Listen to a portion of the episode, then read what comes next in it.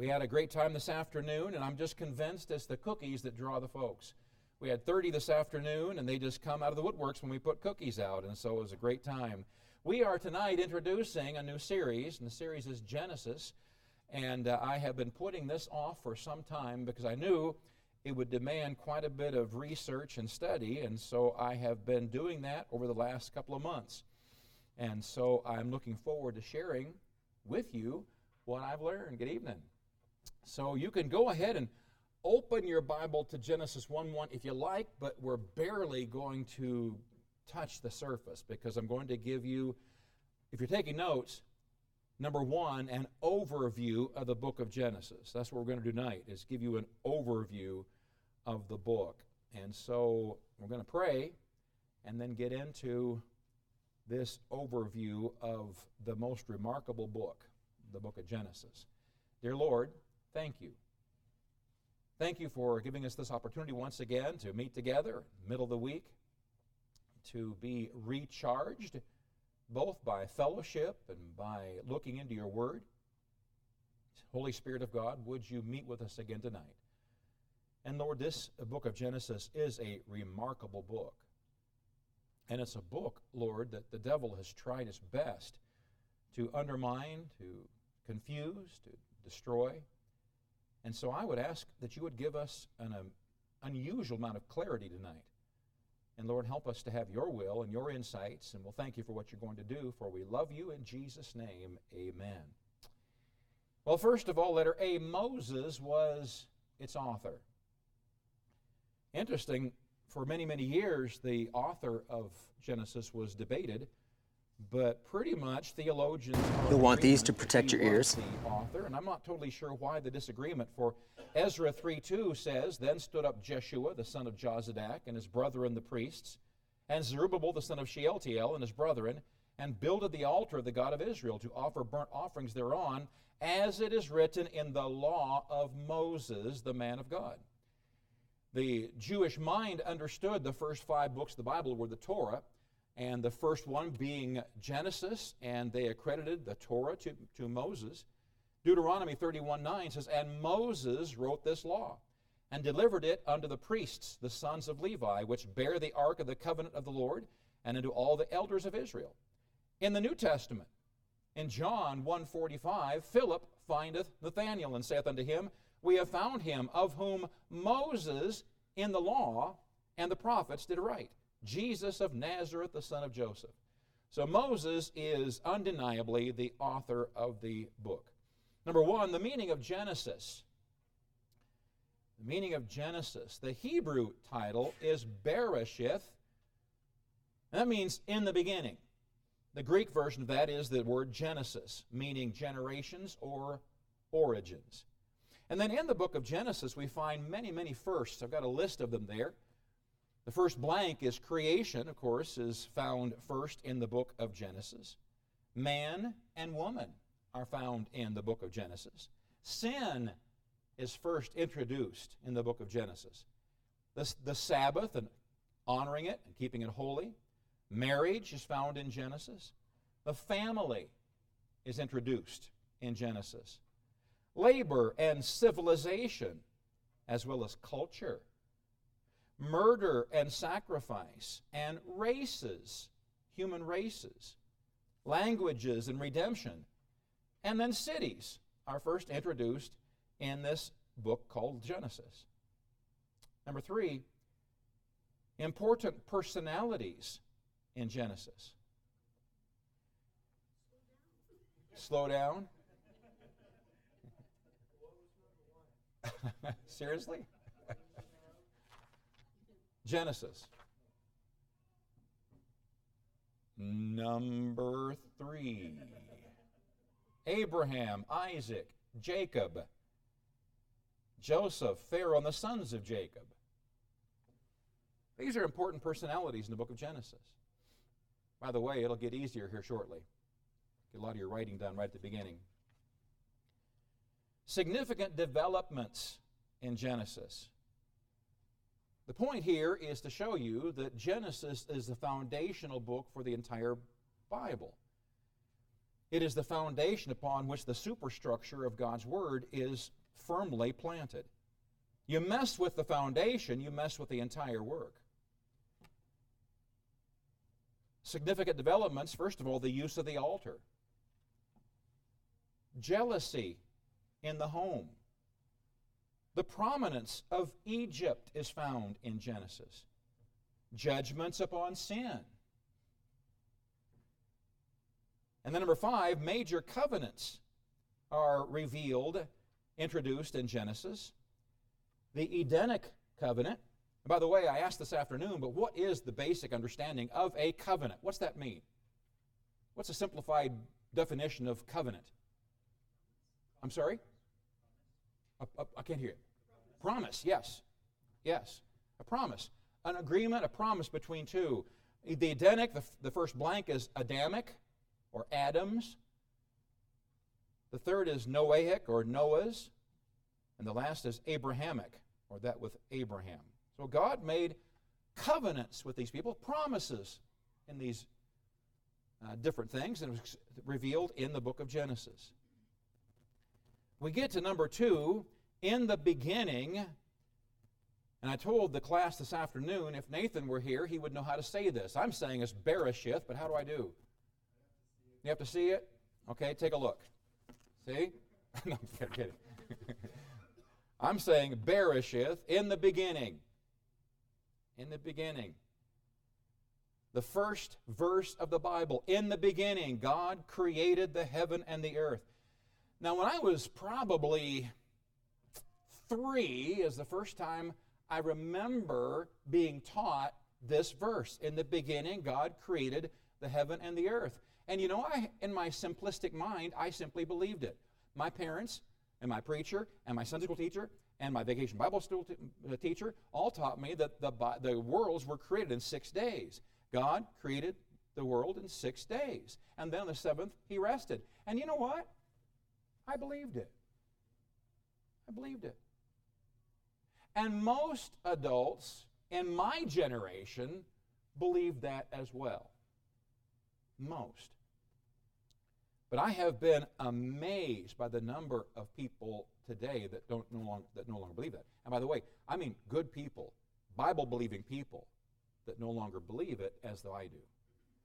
And we're going to get into that a little bit tonight. But letter A in the beginning suggests at the commencement of time. The commencement of time.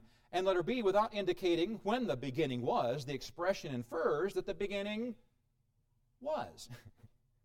there was a beginning. And letter C, Exodus 20:11 says seems to imply that this was the initiation of the first day's work. Exodus 20 verse 11. For in 6 days the Lord made heaven and earth, the sea and all that in them is, and rested the seventh day. Wherefore the Lord blessed the Sabbath day and hallowed it. Again, I told them this afternoon that I was so blessed by Nathan in your message, you don't, under, you don't know this, but you taught a good deal of tonight's lesson. Because you referred to creation. And you referred to a literal six day creation. And I so appreciate what you said. Because you, you unashamedly said that you, with your intellect, still believes in the simplicity of a literal six day creation. If, because I knew what I'd be teaching here tonight, and I knew that I would be saying the same thing, but I didn't have anywhere near the foundation of intellect that you did. So now I can say, but Nathan said it, so it's got to be right. So I appreciated that so much, what you said. Letter D references to the beginning. Here's three references. In Genesis 1 1, in the beginning, God created the heaven and the earth. Interestingly, John 1 1 and 2 says, In the beginning was the Word and the Word was with God, and the Word was God. The same was in the beginning with God. Do you remember me teaching you about the Word? Jesus is the Word. And we said the Word is a what? You remember? It is a something of truth. The Word is a of truth. Do you remember? Yes, thank you. A word is an expression of truth. So I have this thought. And what do I do to express that thought? I use a word. Jesus is the Word, or the full expression of his Father. And so he was called the Word. In the beginning was the Word. Of course, we know it's Jesus Christ. In Hebrews 1:10, and thou, Lord, in the beginning hast laid the foundation of the earth, and the heavens are the works of thine hands. Number three. In the beginning, God. Now, the word God is the Hebrew word Elohim. Elohim. Letter A. This is the Creator as the first cause. I want to read you a most amazing paragraph that I found in Adam Clarke's commentary. So after you write the words first clause, look up this way. First clause. I'm um, cause. First cause. And I'm going to read it to you because I, I want you I want your thinking cap on. I want you to think. Did ever teachers tell you to put your thinking cap on? Mine did. Yeah. A general definition of this great first cause, as far as human words dare attempt one, may be thus given. The eternal, independent, and self existent being, the being whose purposes and actions spring from himself, without foreign motive or influence, he who is absolute in dominion, the most pure, the most simple, and most spiritual of all essences, infinitely benevolent, beneficent, uh, beneficent, true and holy, the cause of all being, the upholder of all things, infinitely happy, because infinitely perfect, and eternally self sufficient, needing nothing that he has made, illimitable in his immensity, inconceivable in his mode of existence, and indescribable in his essence known fully only to himself, because an infinite mind can be fully apprehended only by itself. In a word, a being who, from his infinite wisdom, cannot err or be deceived, and who, from his infinite goodness, can do nothing but what is eternally just, right, and kind. If you had that in front of you to read through it, you would be very blessed by it. God is infinitely happy. And he doesn't need anything. Now, to some of you, you're thinking, ah, bummer, I thought he needed me. Here's the cool thing about it God, who is sovereign, who is infinitely complete in of himself, needing nothing, chose to want you. Consider that. He didn't need you, He chose to want you and He loves you incredibly. The meaning of Elohim. The original word Elohim, God, is certainly the plural form of El, and has long been supposed by the most eminently learned and pious men to imply a plurality of persons in the divine nature. As this plurality appears in so many parts of the sacred writings to be confined to three persons, hence the doctrine of the Trinity which has formed a part of the creed of all those who have been deemed sound in the faith from the earliest ages of Christianity. Nor are the Christians singular in receiving this doctrine and in deriving it from the first words of divine revelation. An eminent Jewish rabbi, Simeon ben Joachim, in his comment on the sixth section of Leviticus, has these remarkable words. Listen to what he says Come and see the mystery of the word Elohim. There are three degrees and each degree by itself alone. And yet, notwithstanding, they are all one, and joined together in one, and are not divided from each other. He must be strangely prejudiced indeed who cannot see that the doctrine of a Trinity and of a Trinity in unity is expressed in the above words. The verb bara, it's B A R A, and we're going to get to that shortly, meaning he created being joined in the singular number with the plural noun has been considered as pointing out, and not obscurely, the unity of the divine persons in this work of creation. In the ever blessed Trinity, from the infinite and indivisible unity of the persons, there can be but one will, one purpose, and one infinite and uncontrollable energy. In other words, there's one God three persons in that one God the Father, the Son, the Holy Spirit. Collectively, they played their roles in creation. And that's just incredibly incredible. And we can find them all wrapped up in this incredibly strong word called Elohim. Number four, God created. In the beginning, God created.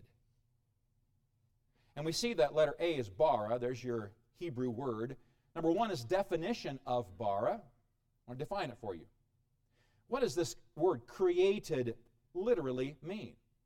The verb translated created literally means to cleave or to split, as a carpenter employs his trade.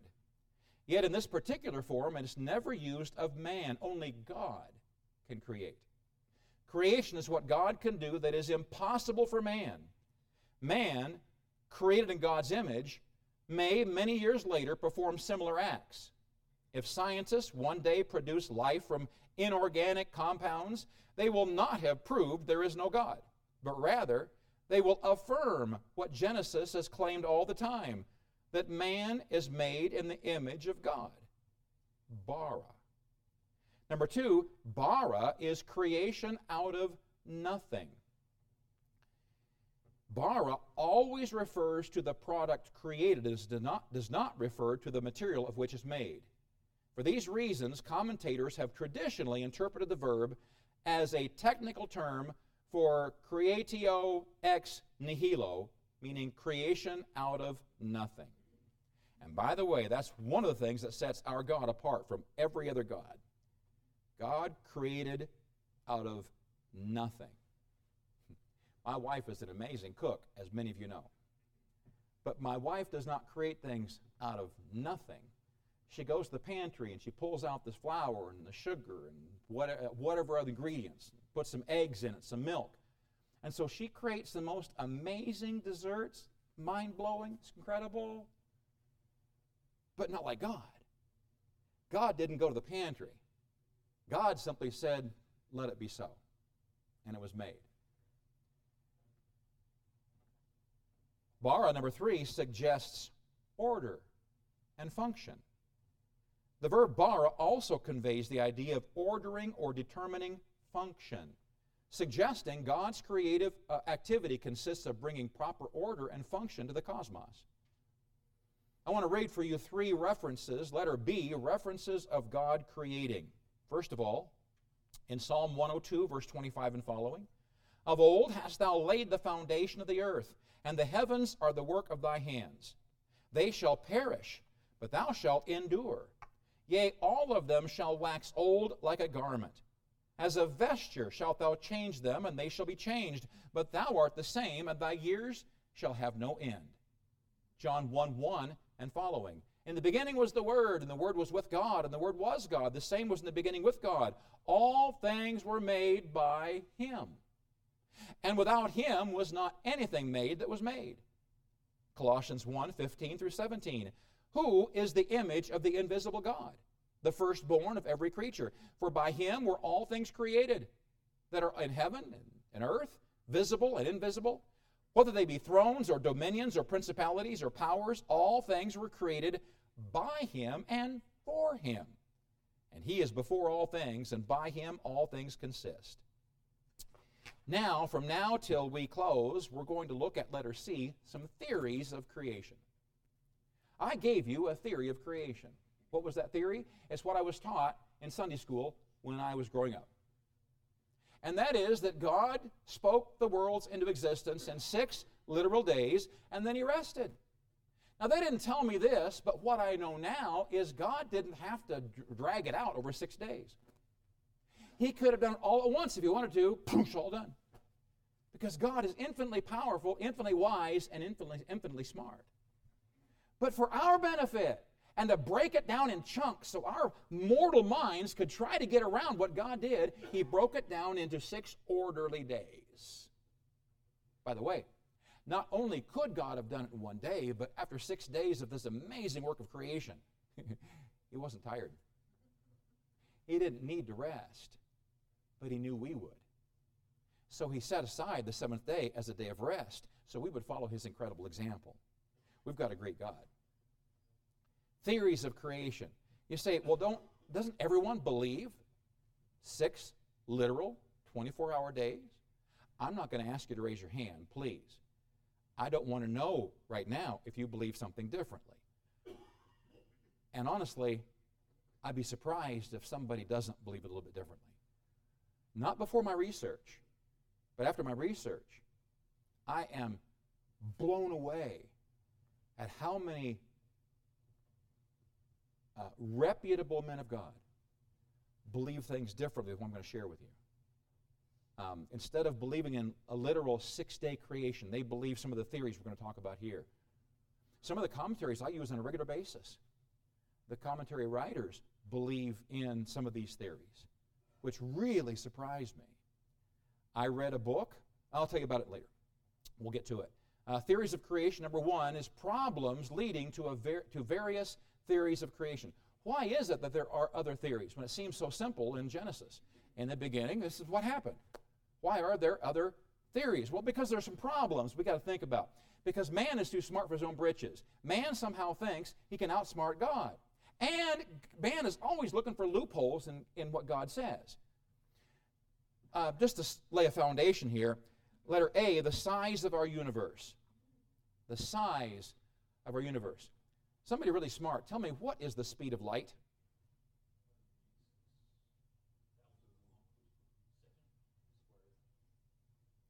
Uh, according to the internet, there's a 186,000 miles per second. That sound right? 186,000 miles per second. Now, when I would come out here from, from our home in Illinois, we came about a thousand miles. And it took us forever. It was a grueling trip. I can't imagine. Um, Nathan, how was for, from here to where you are in the mission field? Any idea how many miles that would be? 5,000? Okay. Okay. Let's say six just to kick, say 6,000, round it off, okay? 6,000 miles. Okay? If I took a flashlight and if the earth were flat, which a lot of folks still believe it is, and I shined that flashlight and that light were strong enough to go all the way 6,000 miles, it would happen so quickly, by the time I go like this, you would see it. 6,000 miles away. Why? Because light travels 186,000 miles per second. That's faster than Jim drives. That's incredible. Um, a light year. A light year is how far light travels in a year. I know it's profound. A light can travel, according to the wisdom of the internet, six trillion miles in a year. Okay. Try to keep this in your head because it's going to get a uh, headache shortly. While the spatial size of the entire universe is unknown, it is possible to measure the size of the observable, uh, observable universe, which is approximately 93 billion light years in diameter at the present day. A light year is 6 trillion miles. One year. They're saying that our observable universe is approximately 93 billion light years. Now, that's, that's lost me. That, that, that's lost me. You know, I can't calculate like that. I mean, that's, that's way, way too big. How big is the Milky Way? Anybody want to guess? How many light years? How big is the Milky Way? How many light years across? About like that. Let's say 100,000 light years. 100,000 light years from one point to another. How far can we see? With a clear night sky and no obstructions, the naked eye can see the, the Triangulum galaxy around 3 million light years from Earth. This galaxy is sometimes considered the farthest object people on Earth can see. I'm not anybody heard of the Triangulum galaxy? They're probably just making it up. 3 million light years, naked eye, that you can see. Or at least you can see it in the naked eye. Yeah, it does say naked eye. Now, why did I tell you all that? Okay. Understand, in your mind, universe is really big. It's really big. How can one explain the ability to see the light from a star whose light left it so long ago, the star had long burned out?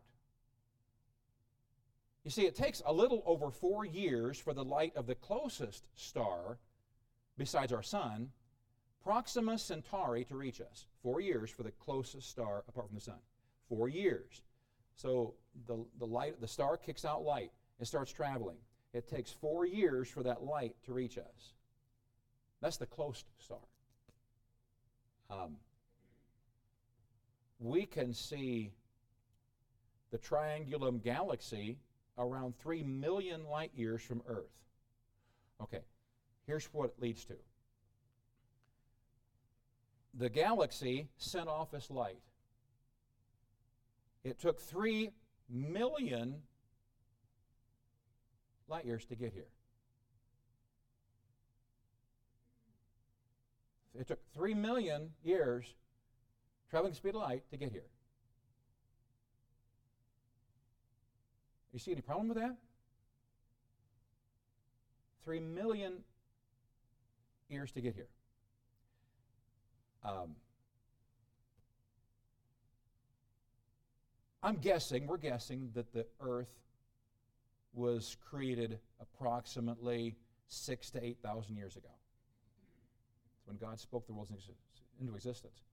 So, how could we be receiving light from a star that would take millions of years? Now, don't answer that yet. I simply want you thinking. There are visible starlight concerns, letter B. Here's another fun one to think about, letter C Earth's geological formations. Now, I asked this afternoon and nobody knew. Up in northwestern uh, Wyoming is a place called Specimen Ridge. Anybody heard of it?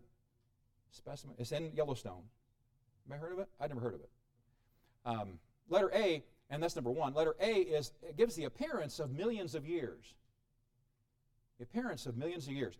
Located in the far northwestern corner of Wyoming in Yellowstone National Park is a visible geological site called Specimen Ridge, displaying the appearance of millions of years of seismic activity. There are about 50 layers that alternate between forest material and volcanic ash. So, just in your mind, as you drive by, you can see, as it's been cut away, you can see 50 layers. And you can count them 50 layers. Layers between volcanic ash and forest material.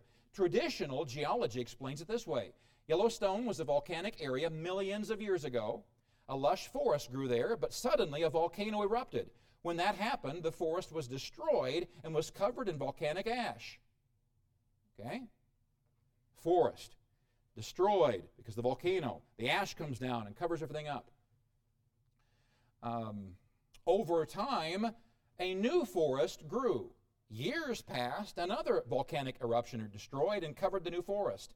The forest grew again, and later another, until 50 times. This traditional um, uh, view tells us that several million years ago, this section of Yellowstone experienced many, many such volcanic eruptions. Layer after layer of forest material and volcanic ash were formed. Today, millions of years later, tourists can visit this area to see the evidence for themselves.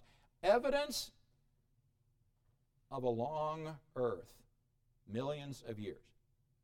So now we got just two, two things to think about, and there are many more, but two things to think about. First of all, the light from the stars that we're seeing started traveling millions of years ago, and we're just now seeing them.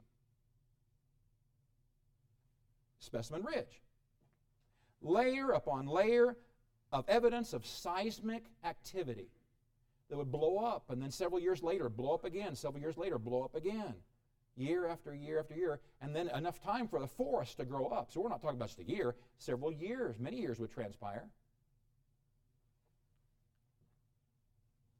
Letter B. Here is a young earth explanation. The flood waters. Remember the flood? Old Noah, the flood? The flood waters rose and brought in vast amounts of forest material from surrounding areas.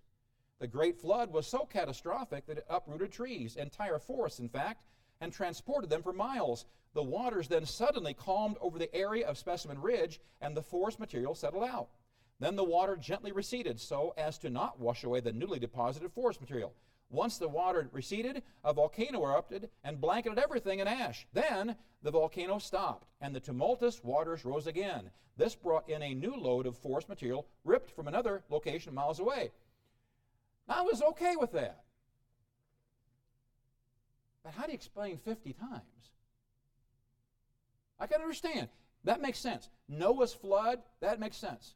I can understand how that would explain a solid layer or two, but 50? I struggled with that. Let's go on. Number two day age theory. Day age. Now, I'm not going to give you a whole lot on this. There are volumes out there. So much. I was just amazed how much material there are on these various theories. Day age theory. Day agers contend that the six days of creation cannot be literal 24 hour days. They insist that day is equivalent to age, six ages. They say that Genesis 1 is God's way of symbolically describing what He did during the billions of years between the Big Bang and the creation of man. Big Bang. Man, billions of years. Day agers are quick to defend their belief by telling us that Yom, Hebrew for day, can mean a long period of time. This is possible, although that's not the usual meaning. Because of this possibility, they feel they are justified in believing the days are long ages. It's sometimes claimed that the church fathers believed in long ages for days in Genesis 1. Easy to fall into trap, but that's only a half truth. The only ones I could find were two of the early fathers Origen and Clement of Alexandria, neither one of which are ones that I go to to support the beliefs of today. Uh, they were allegorizers who devised unusual interpretations for every part of Scripture. In other words, they believed it was all allegory, they were symbolic.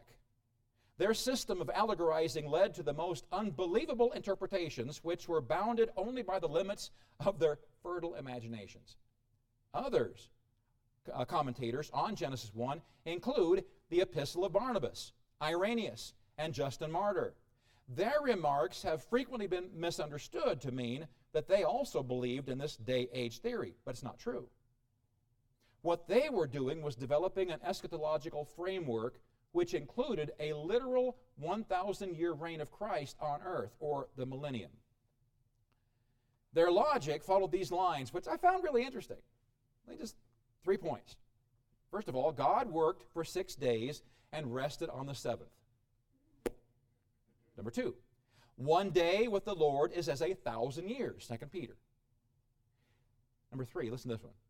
The six days of creation and one day of rest, therefore, typify the 6,000 years of human history that will be concluded by the 1,000 year millennium. 6,000 years human history, followed by another 1,000 year millennium. Um, creation took place, they're saying, these early church fathers, on 4000 BC, at 4000 BC. Therefore, the millennium should begin AD 2000 terminate a thousand year, years later, AD 3000, and usher in the timeless period of eternity. Now understand, we're talking about the church fathers centuries ago. They're the ones that took and looked into this. Now we know that Y2K came and went. We are long past Y2K, but we're still in the 2000s, aren't we? Interesting. Just interesting. Whether or not we agree with their reasoning and the resulting prophetic framework, we conclude that these early church fathers were not denying the literal six day creation, but were actually affirming their faith in it. Number three, I think we've got to close with this one after a possible solution the gap theory. The gap theory. Now, though I was introduced to this in college, I never did any research in the gap theory until the study for this. I read a whole silly book on the gap theory. And by the time I was done, I was questioning myself. There is a tremendous amount of evidence to support some of these theories, especially this one. If I, I'm not going to do it. If I, if I gave you the book and you took the book and walked away with it, your, your head would spin. You say, well, what's the gap theory? Well, the gap theory attempts to prove that between Genesis 1 1 and Genesis 1 2, so between the first two verses of the Bible, there is a time gap that can explain the apparent age of the planet and universe. How can, how can we be seeing light that started millions of years ago? Makes no sense. How can there be a specimen ridge showing that there's millions of years of deposits here? How, how can that be? What the gap theory tries to do is bridge the gap between so called science and God's Word. God supposedly created the earth and stars many millions of years ago prior to the six literal days of creation described in uh, verse 2 and following. The creative acts on days 1 through 6 were restorative acts to correct the damage done by the original creation. In other words, God created the heavens and the earth. But he kind of blew it. Now, they don't say that, but he kind of blew it. There may have been a civilization during that time.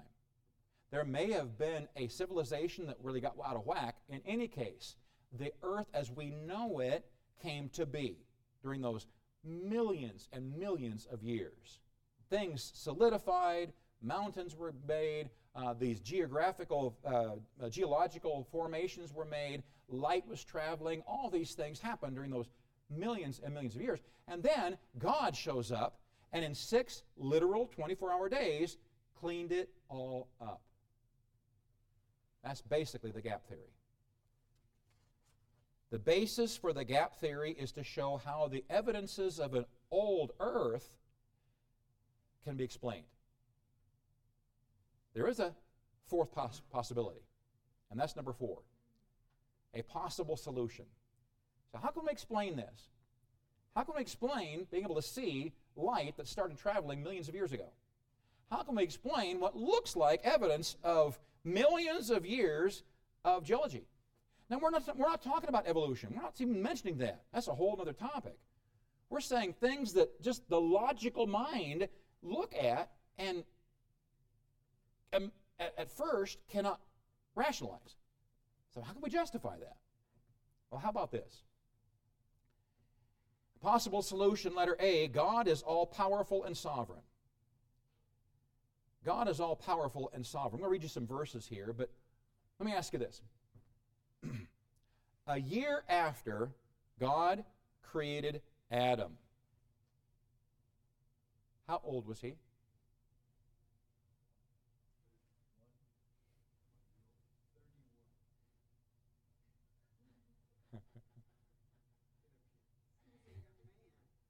a year after Adam was created, at one year old, he shaved. If he shaved. He could shave, got a great beard. At one. How old is Bennett? He's three. He's not shaving yet, is he? I mean, we're talking about a full grown man. When God spoke, boom, Adam, there he is. He didn't come out a baby, he's full grown. What's that? Yeah.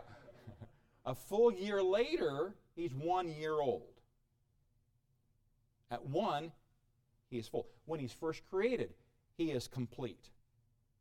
So, why couldn't God make a universe complete? We talk about this today, but do you know why God was so elaborate in his universe? It was for man. Why did God make such expansive universe? I mean, 93 million light years. That's just what man knows about. It's man. Now, now, I, I, saw the most amazing documentary one time, and it had to do with, uh, with, with uh, the planets, the stars. And it started off by the, showing the size of the Earth and how big the Earth is. And Earth seems so big, doesn't it? wow, five to 6,000 miles away to get, that's a, whew. Until you compare the Earth with the sun. And the Earth compared to the sun is ridiculous. I mean, the Earth is just a little tiny, tiny thing here, compared to massive sun. And the sun, compared to many stars out there, is so small in comparison you can't even see it. Huge, massive. So you take, and I don't know how many stars there are. God does. He named them all. God knows how many stars are.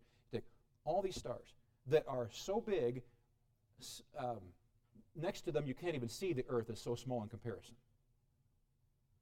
And God put man on this tiny, tiny little planet, and it's the only planet that is sufficient for human life.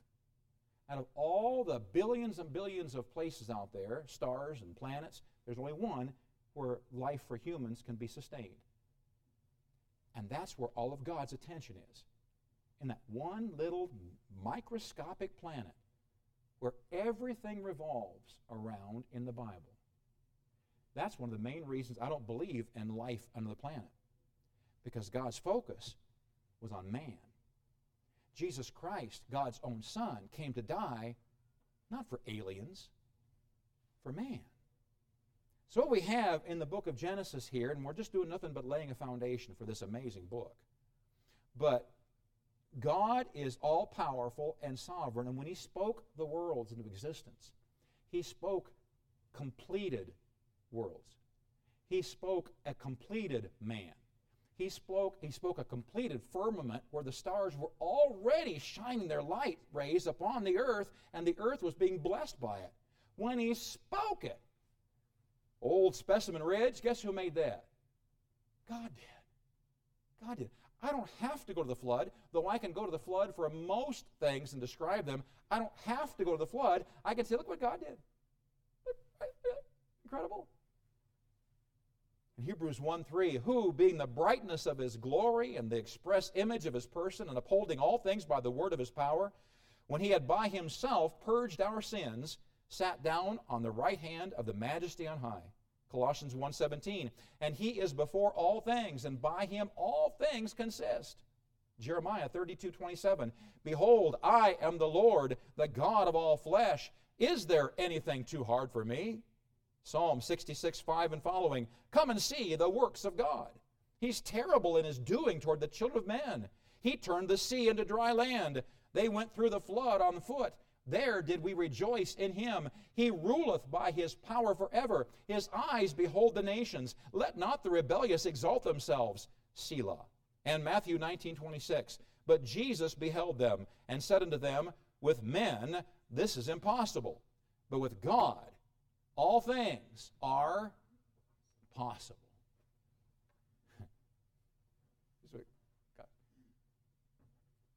Planets, B. Stars. Go. Remember how small Earth is? It's nothing. Stars. No big deal for God. No big deal. If that's true, then why do we worry about money? Why do we worry about health needs? Why do we worry? Because we know the God who spoke the worlds into existence, and he held back for six days for our benefit. In the beginning, God created the heavens and the earth. We got to quit. Let's pray. Dear Lord, thank you for your love and your goodness and your blessing, and thank you for this time. Lord, it's so encouraging considering the truths found in your book and the foundational book being Genesis. Lord, as we walk through this book, would you guide us? Would you be our instructor? Lord, I pray that you might work in our hearts along the way, increasing our faith in you. We love you in Jesus' name. Amen. God bless you.